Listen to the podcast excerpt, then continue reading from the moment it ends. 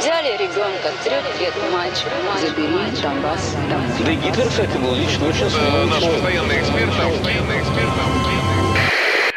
Русский фейк. Иди на... Розвінчуємо російські фейки, які прагнуть зламати наш дух. З експертом детектора медіа Вадимом Міським на українському радіо. Вітаю! З вами Вадим Міський, і ми починаємо розбирати на атоми чергову порцію ворожої брехні і відправляти її у слід за російським кораблем.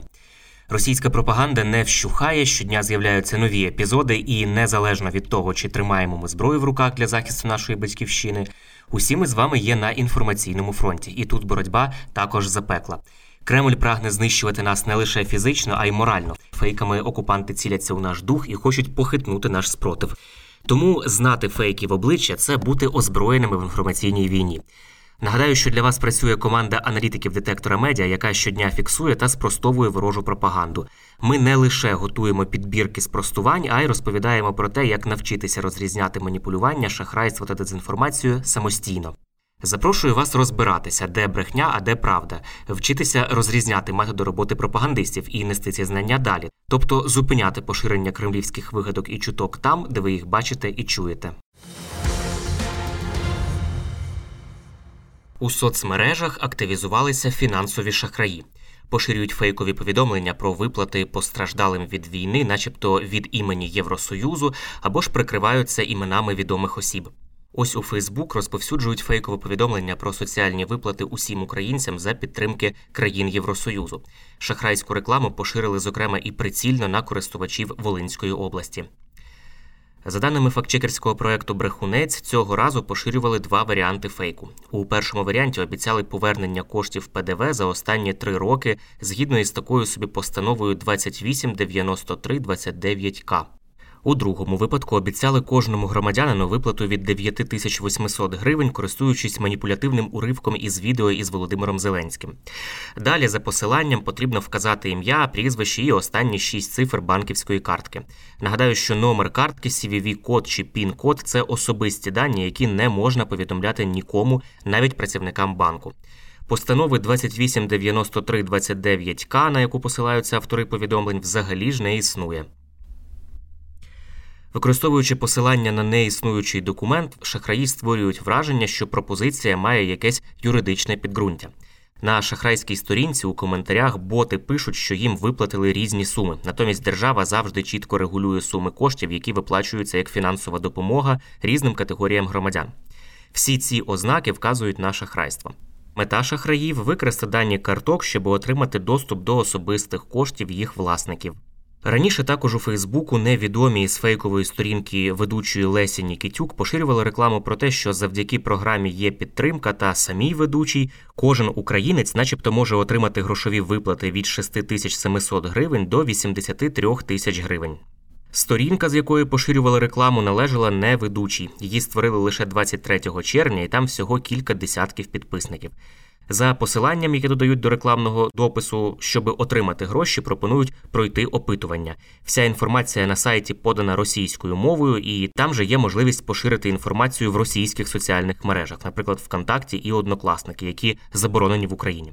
Але от для того, щоб пройти опитування і, зрештою, отримати, начебто, кошти, потрібно ввести свої ім'я та прізвище, і після того, як ви пройдете опитування, просять оплатити 250 гривень, які нібито мають повернути вам разом із виграшем. При введенні реквізитів банківської картки на сайті попросять вказати CVV-код картки. Однак цього робити не варто. Це відома шахрайська схема, коли пропонуючи значну суму за пройдене опитування, шахраї викрадуть усі гроші із вашої картки, знаючи ваш код. Насправді ані Леся Нікітюк, ані державна програма є підтримка не мають до цього опитування жодного стосунку. Що треба знати, щоб вберегтися від подібного виманювання фінансових даних? Якщо вам приходить смс, звичайна чи у Viber або ж електронний лист з пропозицією отримати певну виплату, то з високою імовірністю це шахраї. Не переходьте за посиланнями з таких повідомлень. Як правило, це сайти із якимись дивними і незрозумілими адресами, коли ви намагаєтесь їх відкрити. Тож не треба переходити за такими посиланнями і тим більше, не дай Бог, вводити там свої платіжні дані. Натомість, якщо ви все-таки думаєте, що виплати дійсно можуть бути, то пошукайте в Гуглі офіційний сайт відповідного органу і вже на ньому шукайте інформацію про матеріальну допомогу, але в жодному разі не довіряйте інформації, отриманій із смс-ок чи різних імейл Фейкову новину про те, що Україна, начебто, відмовилася платити пенсії на Херсонщині, у регіоні розганяють російські окупанти. Перший заступник голови Херсонської облради Юрій Соболевський спростував цей фейк. Орки розганяють дезінформацію. каже він, що Україна відмовилася від пенсійного забезпечення Херсонщини. Це фейк. Усі пенсії нараховуватимуться. Написав він у Фейсбуці. Він зазначив, що всі пенсії будуть переказувати. Україна виконує і виконуватиме усі соціальні зобов'язання перед своїми громадянами на Херсонщині. Проблема видавання грошей пенсіонерам, які не мають банківських карток, фізично не вирішена, адже окупанти із перших днів відмовлялися від практики пропускання гуманітарних конвоїв із України, а тепер придушили роботу Укрпошти в області, пояснює Соболевський. 30 червня Херсонська міська рада підтвердила, що Херсонська дирекція Укрпошти припинила свою діяльність на окупованих територіях області. Відновлення роботи можливе тільки за української влади. Укрпошта трималася 4 місяці в умовах окупації, виплачуючи людям пенсії і соціальну допомогу. Але з перших днів окупації перестали отримувати грошове підкріплення на виплату пенсій. Повідомляють у Херсонській дирекції акціонерного товариства Укрпошта. Збирати кошти за рахунок оплати комунальних і грошових переказів ставало все важче. Міська рада наголосила, що пенсії не скасовуються, а накопичуватиметься на рахунках в Ощадбанку, і їх можна отримати на підконтрольній території у будь-якому відділенні цього банку. Російські змі та прокремлівські телеграм-канали поширили інформацію, що додаток державних послуг Дія будуть використовувати для розсилки повісток про призов на військову службу. Міністр цифрової трансформації Михайло Федоров заперечив таку інформацію. По-перше, каже він, не читайте російських медіа, тому що вони працюють фейками та дестабілізують нашу країну. По-друге, такого точно не буде, сказав він про повістки у дії. Цей фейк розповсюдили на тлі новин, що Верховній Раді запропонували дозволити надсилати судові повістки через дію. У законопроекті номер 7315 йдеться виключно про повістки для здійснення судочинства. Міністерство оборони Росії поширює фейк про те, що українські військові, начебто, розгорнули опорний пункт на території Запорізького міського палацу дитячої та юнацької творчості. Голова Запорізької обласної військової адміністрації Олександр Старух це спростував. Цитую його слова: загарбники почали розповсюджувати дезінформацію про розміщення військових на території Запорізького міського палацу дитячої та юнацької творчості. Це вже не перша заява такого контексту. Раніше загарбники повідомляли про розміщення артилерії, яка насправді була пам'ятниками Другої світової війни, тобто ретро-технікою, непридатною для використання, сказав він в ефірі телеканалу Еспресо. Наразі палац дитячої та юнацької творчості у Запоріжжі не функціонує. Ще до повномасштабного вторгнення приміщення почали ремонтувати. Олександр Старух нагадав, що не так давно російські пабліки поширили інформацію про те, що українські військові розташувалися у школах. Він запевняє, що наразі усі школи порожні, адже навчальний рік вже закінчився. Російський міністр закордонних справ Сергій Лавров поширив маніпулятивну тезу про західні держави, звинувативши їх у блокуванні засобів масової інформації, які буцімто розповідають правду про події в Україні. Він не уточнив, про які саме медіа йдеться.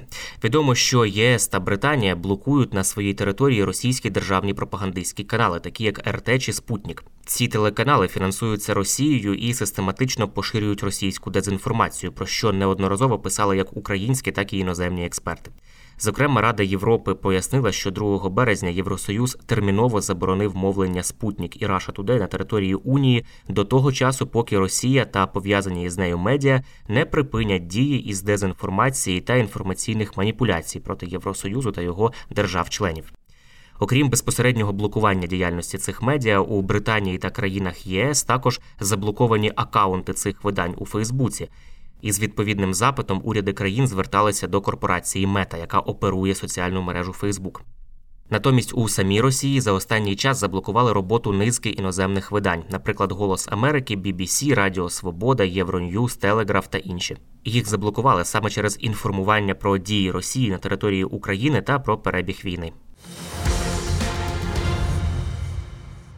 Це були головні фейки на сьогодні. Нагадаю, що не потрібно довіряти чуткам і пліткам, особливо якщо це якась напівсекретна тривожна інформація, яку переказав знайомим знайомих хтось із адміністрації, або ви прочитали її у незнайомої вам особисто людини в мережі. Як правило, за такими неконкретними джерелами та емоційним панічним викладом ховаються спеціально вигадані ворогом плітки, які мають намір нас деморалізувати. Це може бути також частина ворожих інформаційно-психологічних спецоперацій.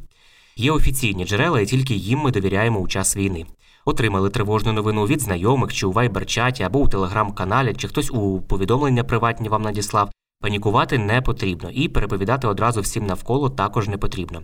Спершу ми дивимося, чи є це в новинах суспільного мовлення, чи писав про це Офіс президента, Міноборони, Генштаб, ваша обласна адміністрація або місцева рада. Якщо такого у офіційних джерелах немає, то інформація швидше за все не варта вашої довіри. Пам'ятайте, що плітки це потужний інструмент ворожої пропаганди, а наше з вами завдання не залишити пліткам шансу на виживання. Бажаю всім моральної витримки і нагадую, що всі ми бійці інформаційного фронту, і від наших дій залежить успіх всієї країни в інформаційній війні. З вами був Вадим Міський. До зустрічі. Русский фейк. Иди на... Розвінчуємо російські фейки, Фейки. які прагнуть зламати наш дух. З експертом детектора медіа Вадимом Міським на українському радіо.